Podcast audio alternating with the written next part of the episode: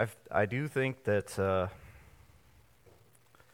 that even with the sickness that we have and the absences and uh, people that aren't able to be with us, we have been blessed this morning. Appreciate Braden stepping in for this morning's early service and uh, for the Sunday school lesson from Brother Randy and uh, those that have been with the kids downstairs. Appreciate everyone. Um, and even and all of the little things that that make every service run smoothly. Appreciate everyone uh, to, for being here. Um, if you would turn with me in your Bibles this morning to Hebrews chapter 12. Hebrews chapter 12, and we're going to be looking at verses 3 through 11.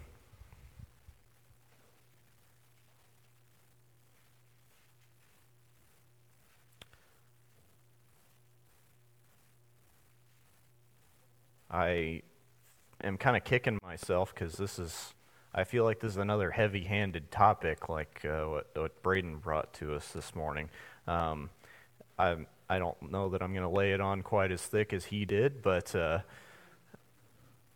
I was, it was either this or I was going to go to um, 1 Kings chapter 4, and that is a list of names.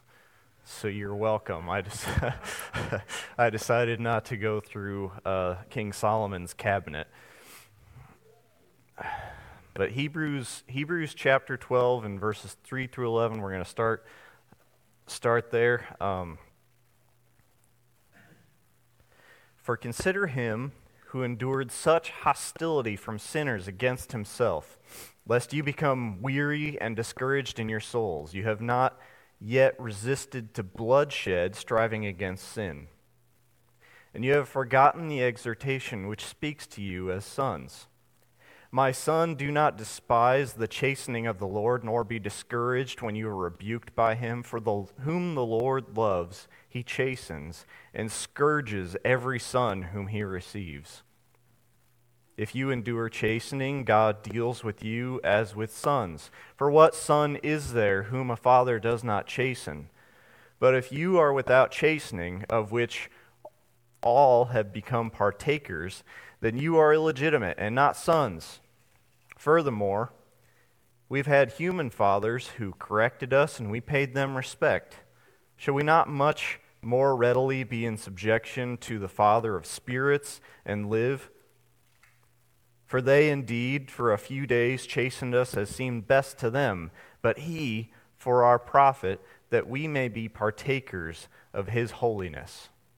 Now, no chastening seems to be joyful for the present, but painful. Nevertheless, afterward it yields the peaceable fruit of righteousness to those who have been trained by it. Let's go to the Lord in prayer. Lord and Heavenly Father, we're again thankful for this day. We're thankful for the, this group of believers that you've uh, brought together through salvation provided by your, your Son, the work that He did, the perfect life that He lived, and the, the endurance of the torture on the cross. Lord, the sacrifice that He made by spilling His blood. Uh, Lord, the the death that he gave as the wage for our sins. And Lord, the fact that we have life everlasting, he has everlasting life to give. He proved that being resurrected. Lord, we're so thankful for him, and we ask that you would constantly give us an appreciation for him in our hearts and forgive us when we fail you. Lord, I ask that you would give me the strength to uh, preach this message with accuracy and that it would be applied in a way that we can understand it and use it. And Lord, that we would truly look more like Jesus, our Savior. Forgive me when I fail, fail you. Pray these things in Jesus' name. Amen. So, Hebrews chapter 12, it opens in verses 1 and 2 it is meant to put us into a first person perspective in those two verses uh, on a racetrack. There is an endurance course laid out in front of us that is our life as Christians, following behind those that have gone before us. People of faith in the Old Testament pre- uh, presented tangible examples of faith, and God proved faithful in his promises toward them. This is building on chapter 11, excuse me. Um, chapter 11 presented those Old Testament people of faith, and we can move forward on the course of faith with confidence that our faith will be rewarded. Jesus has gone before us, fulfilling the law and the prophets and claiming his place at the right hand of the Father, but not without enduring persecution and adversity. He's gone before us, setting the course and securing salvation for believers, but we have to endure this life. As we seek to follow the example of Jesus, we will encounter similar persecution for our faith, but not without purpose. The purpose comes when the Lord uses persecution and adversity to discipline believers so that we may grow in righteousness as His children and learn to endure as Jesus did. And this passage begins in verses 3 and 4 with Christ, our example.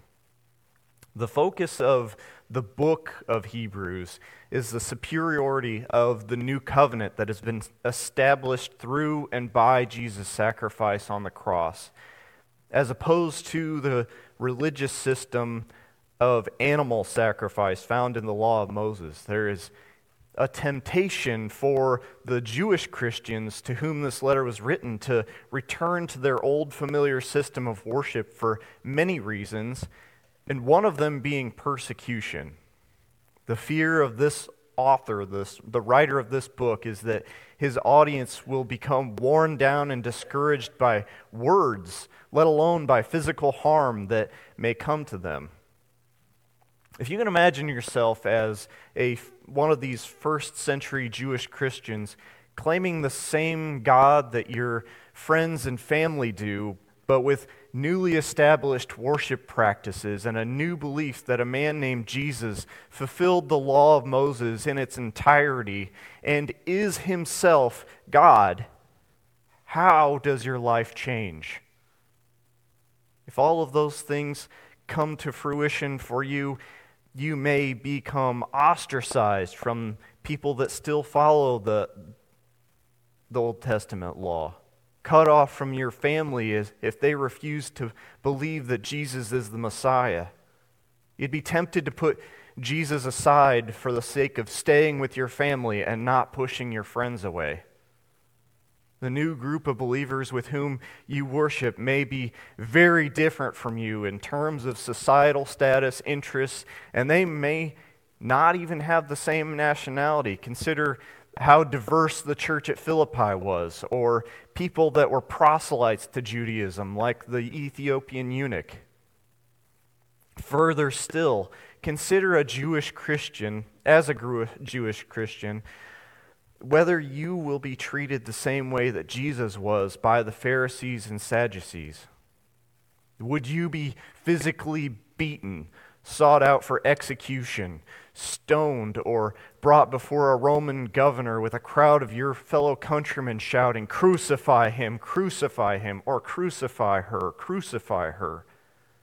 These people were keenly aware that their faith was not accepted by everyone in their day. More than likely, all of them had experienced some sort of persecution, but not obviously to the point of death. This particular group that is being written to apparently had not experienced the loss of one of their members to persecution, not yet, according to this writer. And it seems a bit counterintuitive, but the author's encouragement focuses on the endurance of Jesus through persecution. He says to consider him, meaning to give him calculating attention. Think through every aspect that you know about Jesus as he endured such hostility from sinners against himself. These people are worried about persecution. So the solution is to think about how Jesus endured hostility.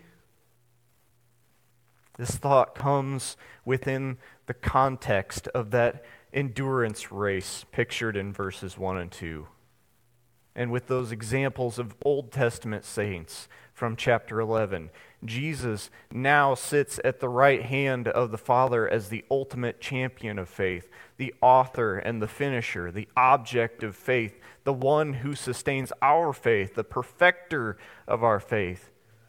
He sets the course for us to join him at the end of the course in communion with the, his Father as his children. And that is where the writer of Hebrews turns the discussion next, reminding his readers that difficulties are sanctioned by God and they're a sign that we, as his children, are loved by him. And that's where we go next in uh, verses 5 through 10, this forgotten exhortation.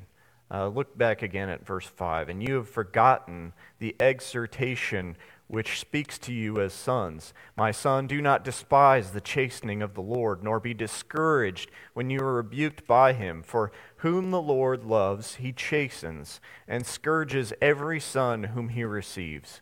If you endure chastening, God deals with you as with sons. For what son is there whom a father does not chasten? But if you are without chastening, of which you have, of which, excuse me, of which all have become partakers, then you are illegitimate and not sons. Furthermore, we have had human fathers who corrected us, and we paid them respect. Shall we not much more readily be in subjection to the Father of spirits and live? For they indeed, for a few days, chastened us as seemed best to them, but he for our profit, that we may be partakers of his holiness. Difficulties in life prove that God treats believers like his own children and loves them. Any struggle that we face as Christians may be perceived as chastening, correction, or discipline from God. This seems to go beyond per- enduring persecution to any difficult situation that we face. It is a reminder from a piece of Old Testament scripture that has apparently been forgotten by this group of people that as it's stated in verse 5 and it's not a direct quote. Um, the closest match comes from proverbs chapter 3 verses 11 and 12 i won't have you turn there but it reads like this if you want to just look at the quote that's there in, in our text uh, uh, verses 5 and 6 my son, do not despise the chastening of the Lord, nor detest his correction. For whom the Lord loves, he corrects, just as a father the son in whom he delights. You can see that it's not a direct quote, but it's, it's very similar. Now, I know that there are differences in thought as to what the ideal raising of a child looks like, but setting that aside, God has lessons to teach us in this life in order for us to be conformed to the image of his Son and genuinely be more like Jesus. Whether we need to be humbled or learn to be generous or be moved from apathy or learn to be sympathetic or empathetic or pushed to share the gospel or feel hunger and thirst for righteousness or desire peace or be merciful whatever lesson God has for us, He is willing to place a burden on us in order to teach that lesson. Hebrews chapter 11, again, it, it lists those Old Testament saints that were challenged and tested by God. They weren't perfect, but because of their obedience, despite adversity, they were given a special place in Jewish history. Go back to Abel Cain and Abel. Abel presented the offering that he knew was proper, and his brother hated him for it, and he was killed. Noah built the ark when he had never seen rain before, He's given this challenge to build a structure that's going to contain two of an- every animal in the world and keep them safe from what exactly? He doesn't know before he sees it. Abraham left his home to live in a tent in a different country as a stranger. He had everything that he knew. He uprooted his family, his life from this place that he called home to come to a foreign country because God told him to and live there in a tent the rest of his life. Sarah waited her whole life to conceive the child of God's promise. And she finally did it at, uh, I believe it was the age of 90. Moses left the comfort of Pharaoh's home. He was taken in by the daughter of Pharaoh, and he left that in order to identify with God's people, and he led them out of Egypt through the wilderness. And that list goes on and on. We could keep going through but the writer of Hebrews, he, he continues on to point out the ways which some of the Old Testament saints suffered and were martyred. New Testament saints suffered as well. We do we have people in the world that suffer for their faith now. The apostle Paul spent his ministry with a thorn in the flesh imposed on him so that God's strength could be made perfect in Paul's weakness. There's a reason that God is compared with an earthly father with good intentions to pass along wisdom and training through discipline. I recognize my own son, Oliver, is not old enough for me to have experienced as much as uh, raising and teaching a child as, as some of you have. But I recognize in hindsight that my parents taught using, using punishment at times because it was necessary. I wouldn't have considered myself a problem child, but I'm, if I'm totally honest, I needed the lessons that were taught by punishment.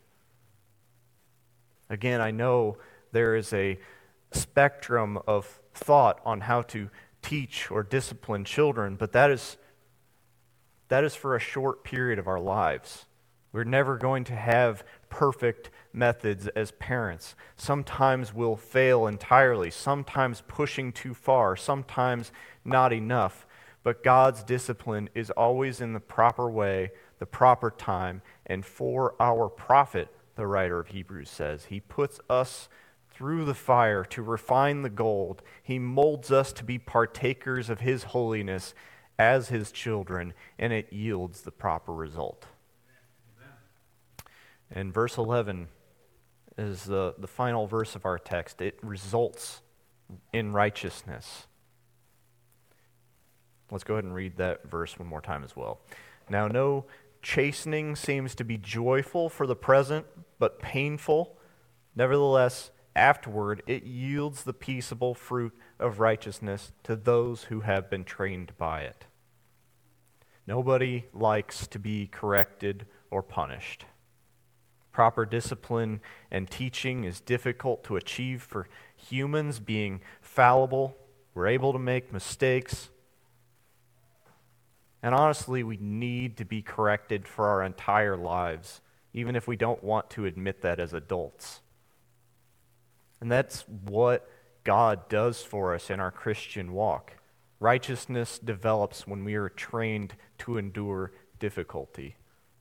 We are presented with challenges in our Christian walk. We are humbled and sanctified through painful circumstances.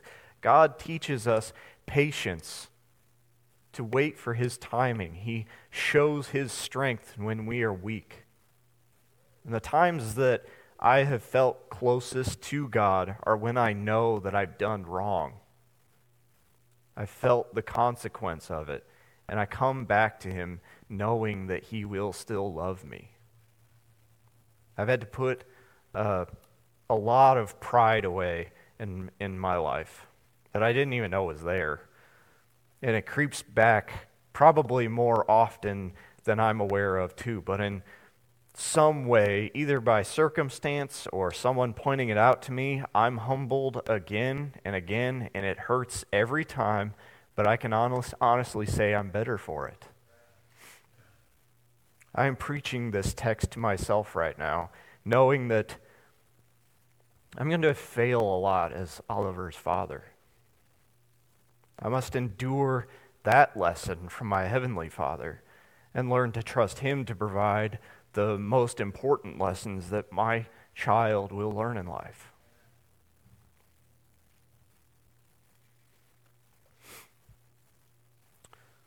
The best thing that I will ever teach to my child is that Jesus lived and died for my sins, that he lives again on my behalf at the right hand of the Father as our high priest in heaven. Uh. Now, there's a, an end to this life, which can be uh, a scary thought or a relieving one, depending on your perspective. Enduring persecution for your faith in this life concludes whether we whether sooner or later with uh, an eternity of life and peace and rest. And that is the goal of a Christian. We, we can endure this life because Jesus has a better eternity provided for us. Jesus provides that with the life that he lived as a man, beginning in a stable, pursued to be executed as a child, growing up as a nobody from nowhere, living homeless, moving from place to place throughout his ministry, enduring accusation, betrayal, arrest, slander, injustice, denial, beatings, torture, death, and finally back to life again. Jesus has gone before us and shown us how to endure when we face difficulties in life. And there is a reward for enduring with steadfast faith to the end. Uh, whatever difficulties we face as Christians, whether it be persecution or loss or chastisement from God, there's something to be learned from Him. And whatever is to be learned, it obviously varies depending on the situation, but Alistair Begg pointed out um, when we go to Him in prayer, sometimes wondering why we're meant to suffer, we can ask, What are you teaching me? What am I supposed to learn? And I would add, How can this be used for your glory? So we add that to uh, what we've heard from Braden this morning.